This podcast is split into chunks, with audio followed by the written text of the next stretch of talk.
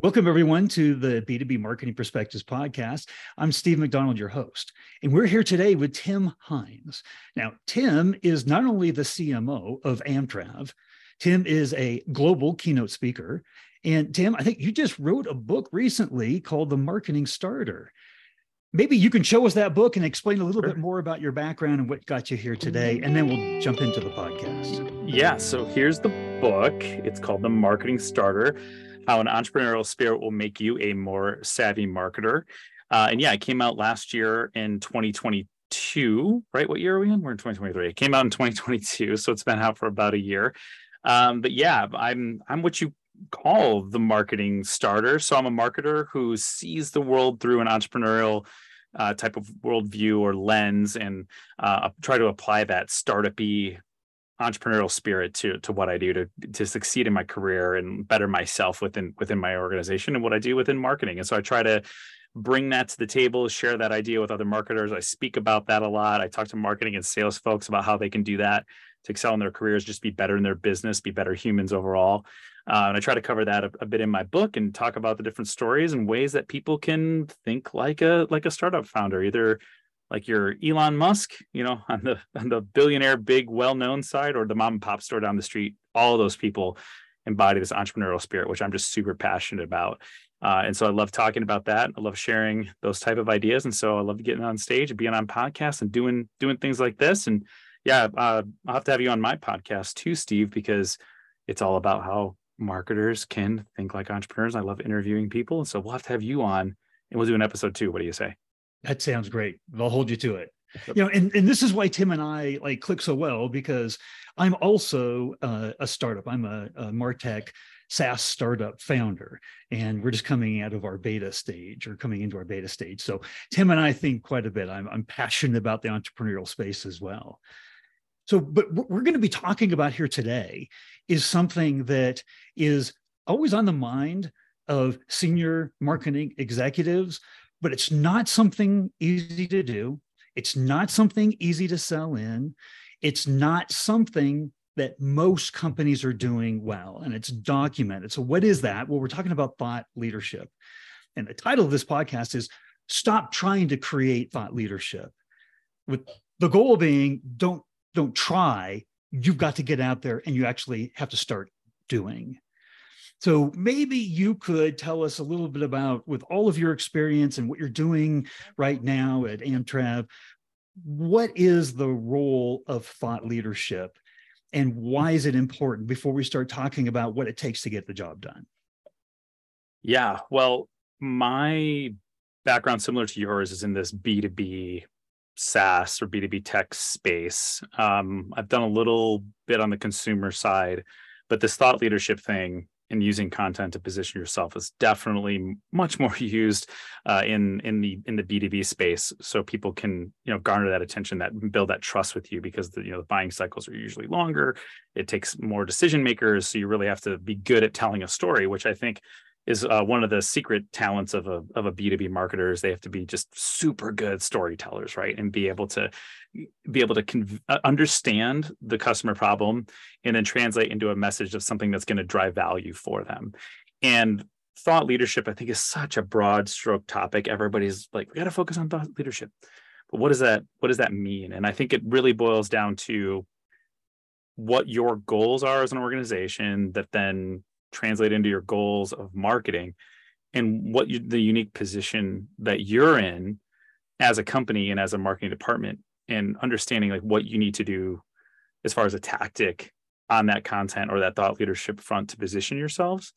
And i found myself in a lot of different spaces like that trying to figure out okay what is the you know what is the thing that we need to do? What is the thing we need to say uh, to really get the the name out there or to attract new business drive demand whatever it is um, but I find that as a whole, it's just such a great branding and awareness tactic because sometimes unless it's something that's gated that you're or something that or a big report that someone's buying because that's thought leadership right?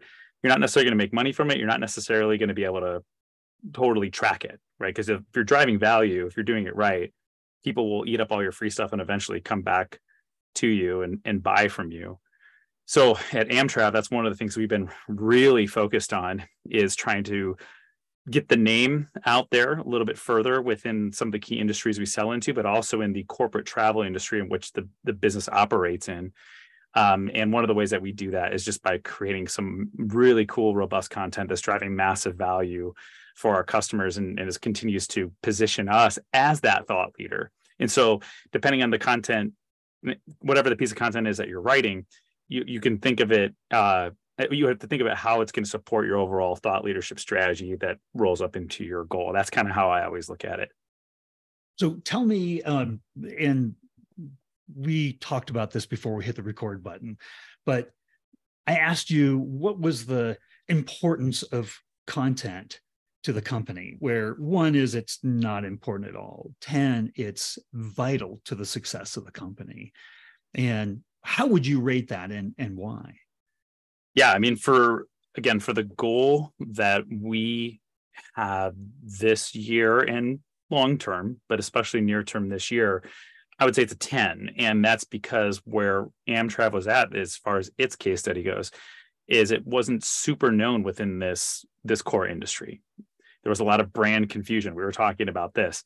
Uh, there's a competitor, uh, a travel management company called AdTrav, A D T R A V, and we are Amtrav, A M T R A V. And then there's Amtrak, the, the rail company, A M T R A K. You know, funny, uh, funny little anecdotal story about that. Where we have this big conference coming up, and I was looking at the conference map, and we actually shared a booth wall with Amtrak. and I was like, oh God, either that's going to be a branding explosion or a great branding opportunity. Uh, but right. then I looked later and they ended up getting moved. Uh, so I was like, oh, okay, I don't, I don't have to worry about it. One less thing on my plate to have to figure out. But I thought that was pretty funny that they put Amtrak and Amtrav literally right next to each other.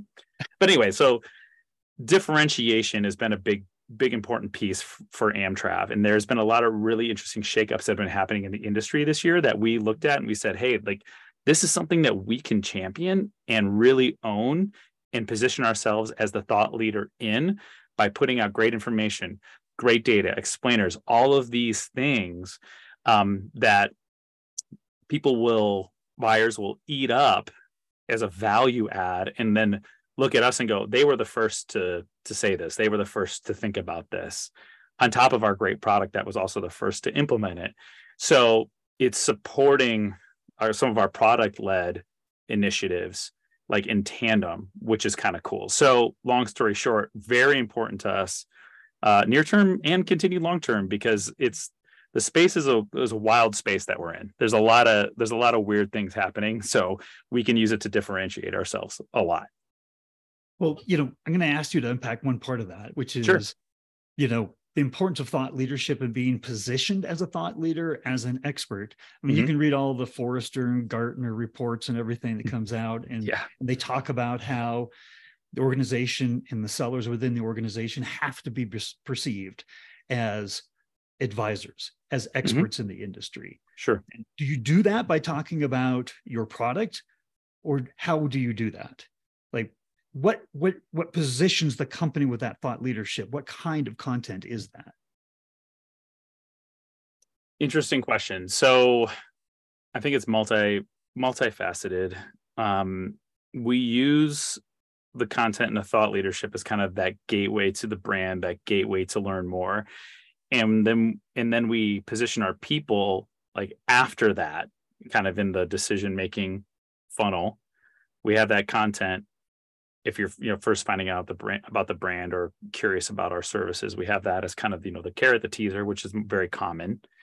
And then we have our we make sure that our people uh, who are then going to be talking about that whether it's the sales sdr whatever that they're well versed in also the issue or the piece that we've enabled them with that they can continue that conversation and consult. So one of the things that we're trying that we believe in and as a core pillar of our brand is radical honesty and so we try to say like, hey, this is this is what's going on in the industry. We're not going to sugarcoat it. This sucks, or this is great, or this could be better, or whatever. And here's a piece of content that we think from our just total radically honest type of approach that we this is our this is our take on that. This is our hot take, right? So we we try to put out stuff that's kind of like this hot take thing that people are like, oh, that's interesting that they're they're saying that that way. Sometimes we'll say like, hey, you know, so and so competitor is better at X Y Z but we're better at one, two, three. so we may not be for you. They or they may not be like we we try to come out and be honest about that stuff and have real comparisons um, and then allowing our people to continue that conversation and do kind of that consultation uh, to help see if things are a right fit and guide them in the right direction. Um, our overall philosophy on service and support is top notch as well. Um, one of the pieces of our business is really focused on what we call relationship management, which I mean, I guess you see that in a lot of a lot of other industries too. So account management, but but these people are like white glove making sure that the nuance of travel policy and that all of the travelers are happy and booking and onboarded properly and they're at basically at the beck and call of our customers all the time i've i've sat in on their calls i've gone to some of their meetings it's awesome and so they are like the living embodiment of that too to be that to be that consult uh, type of person to you know say like hey maybe you guys should try this maybe you should try that. And it just helps to build trust and credibility. And so that's kind of like taking the the thought leadership into like the real world and into the conversation. And that that's illustrates what what all the studies say and everything too is that thought leadership is it hits every level of the organ you know of the buyer's journey. Because at the end sure. when somebody's trying to actually make a decision between like say you and a competitor equally as important as what you do is your level of expertise because there's a risk right? There's a risk in making a choice. And we have to remember that buyers are um, emotional. They're people right? And they're making emotional decisions all the time and their careers sure being on the line could be one yeah. of them right? Yeah. So I, I love that. I, I love the idea of this radical honesty you know, um, Forbes, when they were talking about thought leadership, that it had to have a point of view and appropriate level of controversy. Mm-hmm. Because you don't want to be saying the same thing everybody's saying, right? You've got to have a point of view. It stretches a little bit. It, it, it stretches what you think about the industry and what you should be doing, you know, but that it has to be appropriate level of, of controversy because it has to be founded in something that just makes doggone good sense, right? And if yeah. you're the thought leader that's leading that charge, then that's why you're having the success that you're having. It's fantastic. Um, in fact, tell us the story of what happened at the conference when some of your thought leadership was actually quoted. Oh yeah, this was this is the win. I think it's important for marketers, especially those in those in content, those that are working on thought leadership strategies, to try to celebrate those wins whenever they can, because sometimes those KPIs can be a little ambiguous. You don't necessarily know how to how to measure that. Um, I was at this conference in April after we launched this thought leadership campaign around this big industry change, which is called uh, NDC or New Distribution Capabilities on how airline tickets are purchased um, and changed and booked and different flight options and things like that. Anyway, there's a big shakeup in the industry. Um, so we jumped on that. We said we have an opportunity to be the thought leaders on this. Let's let's actually share our internal data. Let's get our internal data so we can see the fare differentials between if you're using this new capability or if you're staying with the old. And bottom line is we had access to the new, not everybody had access to it. So we wanted to say like, hey, look, if you were with a company that has the new, you're saving this much money. It was kind of like our story. And so we were doing blogs and we were doing press and we had we built this great landing page that published all of our data and we made our data available to press. And so we were pushing it and sharing it as much as we could.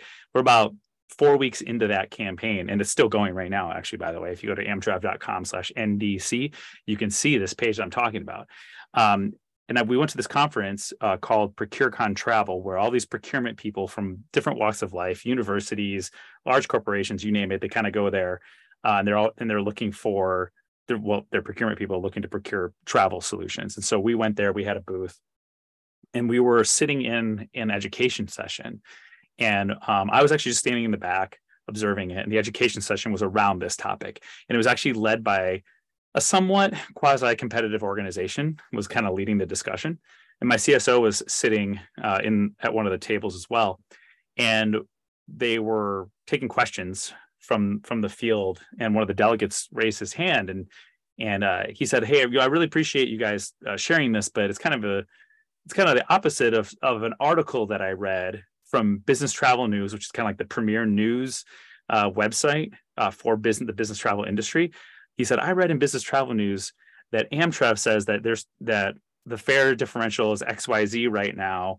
And I find that really interesting because that, that doesn't seem to match up with what you're saying. But you know, Business Travel News is reporting on this and blah blah blah. And I just went in the room and I just lifted my hands up. I was like, "Win, win, yes!" A prospect who's sitting in the room read an article about our data and then called out a competitor in front of a forum of other people about it. Like that's a thought leadership win, if I could ever say there ever was one, right? So I thought that was really neat. Now we just got to get that guy to come buy from us. So we'll see how that how that's going. I have to check with my sales team to see where he is in the pipeline.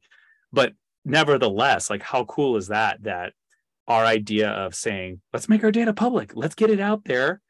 Um, this is going to be helpful for people, right? Drive massive value with your content and your thought leadership and eventually they're going to come back to you. Eventually they're going to share it. Eventually that megaphone is going to grow. And so that was a that was a big win for us. It was a lot of fun to see that happen. I literally just like was cheering like like silently like this because i didn't want to disturb the room you know? And you know what's great is that's a fantastic story about thought leadership and all of a sudden your expertise is being echoed right? There's exactly. also the other side where I'm sure with the blog posts and the email blasts and things like that, we talked about if you could, before we started recording here, if you could even just, you know, on the click through rate for your email campaigns, your newsletters, things like that, if you could increase that by 1%, how many more MQLs and meetings and SQLs and, and wins do you get? Mm-hmm. Right. So mm-hmm. there's, there's direct impact, short term, there's long term impact. It positions the company. So I think we're getting it. But here's my question not every C suite member gets it. There's more times than not. What are you talking about, Steve? Uh, I don't know. This is this is my radical, you know, honesty coming out. Oh, okay? I like that.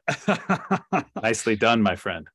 How do you position the thought leadership strategy, which is vital, 10 out of 10, all the reasons we've been talking about? How do you sell it in? Because mm-hmm. if you can't sell it in, you can't get it funded. It's not going to happen. Yeah. Well, thankfully, for where I'm at at the day gig here at Amtrav, my CEO and other execs on the team really believe in content and thought leadership. They see the value in it. So I didn't have to do much selling on the concept. Awesome. Took that off my plate. Now all we have to do is execute that's at this experience. I've been in other companies where I've had to do that. And I'm sure marketers who are listening to this or anyone who's listening to this is probably like, oh man, I'm still climb, trying to climb that tree with yeah. my exec team. And I love this question because it comes right out of my marketing starter playbook, actually, uh-huh. which in within here, I actually highlight how you're supposed to work with and sell your case on some of these things that you're trying to do to the executive team because mm-hmm. you know they depending on your company and your culture and the executive specifically you know sometimes they're like ah you just figure it out. I trust you. Whatever. I'm focused on this. Other ones are like they want to see all the minutia and you want to try to get them out of the weeds but also pull them down from the 30,000 feet right? You want to get them at that like 15,000 feet let's call it right in the middle you know in that region to give them exposure so they know what's going on so they can see the value of marketing but also get them out of your shit, right? So yeah. so they're not messing and tinkering with stuff and breaking things. Um, so I've I've had both where it's very far removed and where they're too deep. I'll always take rather far removed than than too deep. Um, but selling selling to them and getting them on board with something I, I think is a challenge for all marketers and especially marketing starters who are trying to do something new within their organization and maybe this new thing is thought leadership honestly I would find it really hard, and I don't know all the spaces that your listeners are coming from, but in any progressive space like SaaS or high tech or you know whatever, unless you're maybe some like really old industry, which I guess there's still a lot of those. You know, I'd find it uh, really hard to think to to believe that there's a lot of executives left that don't know the value or at least somewhat get the value of content and thought leadership. Um, you just kind of got to ignite that fire underneath them. But the biggest way that you do this is the same way you market the company. You say, you tell stories, you find out the problem, and, and then you you show them how thought leadership can help solve the problem. And mm-hmm. maybe they have a favorite set of competitors that they're always like, oh man, if we could just beat XYZ company. And you and then you go, hmm, they're really obsessed with XYZ company. Let's see what XYZ's company. Oh wow, look at XYZ. They have all of these great white papers. They have this great uh, video library. They're putting out these reports and other things. And you go to them and go, hey, remember XYZ company? Part of the reason they're doing so good is they're creating all this massive value with the thought leadership stuff. Remember when I brought that up before and you were like, I don't know about that. Look at what your favorite competitor is doing. I think that's one tactic right there is to go look in the field and see what other people are doing. And it's a little bit of like cognitive bias. Go find the one that proves your case and then bring it over to them to get to get them to buy into it. I think that that's that's definitely one good step right there. Well, if we could wrap this conversation up with a takeaway. Sure. What would you want the listeners here, the CMOs and it's SaaS companies, it's B2B companies all throughout the industry that are running marketing for their their company. What do you want them to take away from this podcast? Well, it's your show, Steve, but uh, I mean, I would say uh, from this conversation um, and from kind of what I what I bring to the table to at least you know help share some of my background and, and what I do is that you can do it. You just got to get started. You can't idle. You can't just sit and plan forever. You actually have to take the leap and make that start happen. Um, there's a lot of minutia that marketers get caught in all the time. It happens to me. Like you're just bogged down and you're like, man, I would love to sit down and write this plan out. You got to budget the time to figure that out and then make the move. So that's actually it's actually the the last thing. Oops, sorry, that was loud. Uh, it's actually the last thing I have in my book. So the the I have this like set of tips, and the last tip is put down this book, roll up your sleeves, and get started. So getting started, doing something, and it's not going to be right the first time. Don't expect perfection. It's going to break. It's okay because that's what start uh, startup owners, founders like yourself, right? You're in beta, you're testing, you're trying something, but it's not it's not going to be perfect when you when you finally go live, is it? No. You're going to have to iterate, make make your changes on your on your tool. People are going to tell you this sucks. Hey, the UX is this. Like it'd be cool if it did had this feature. It's always going to change. So it's never going to be ready.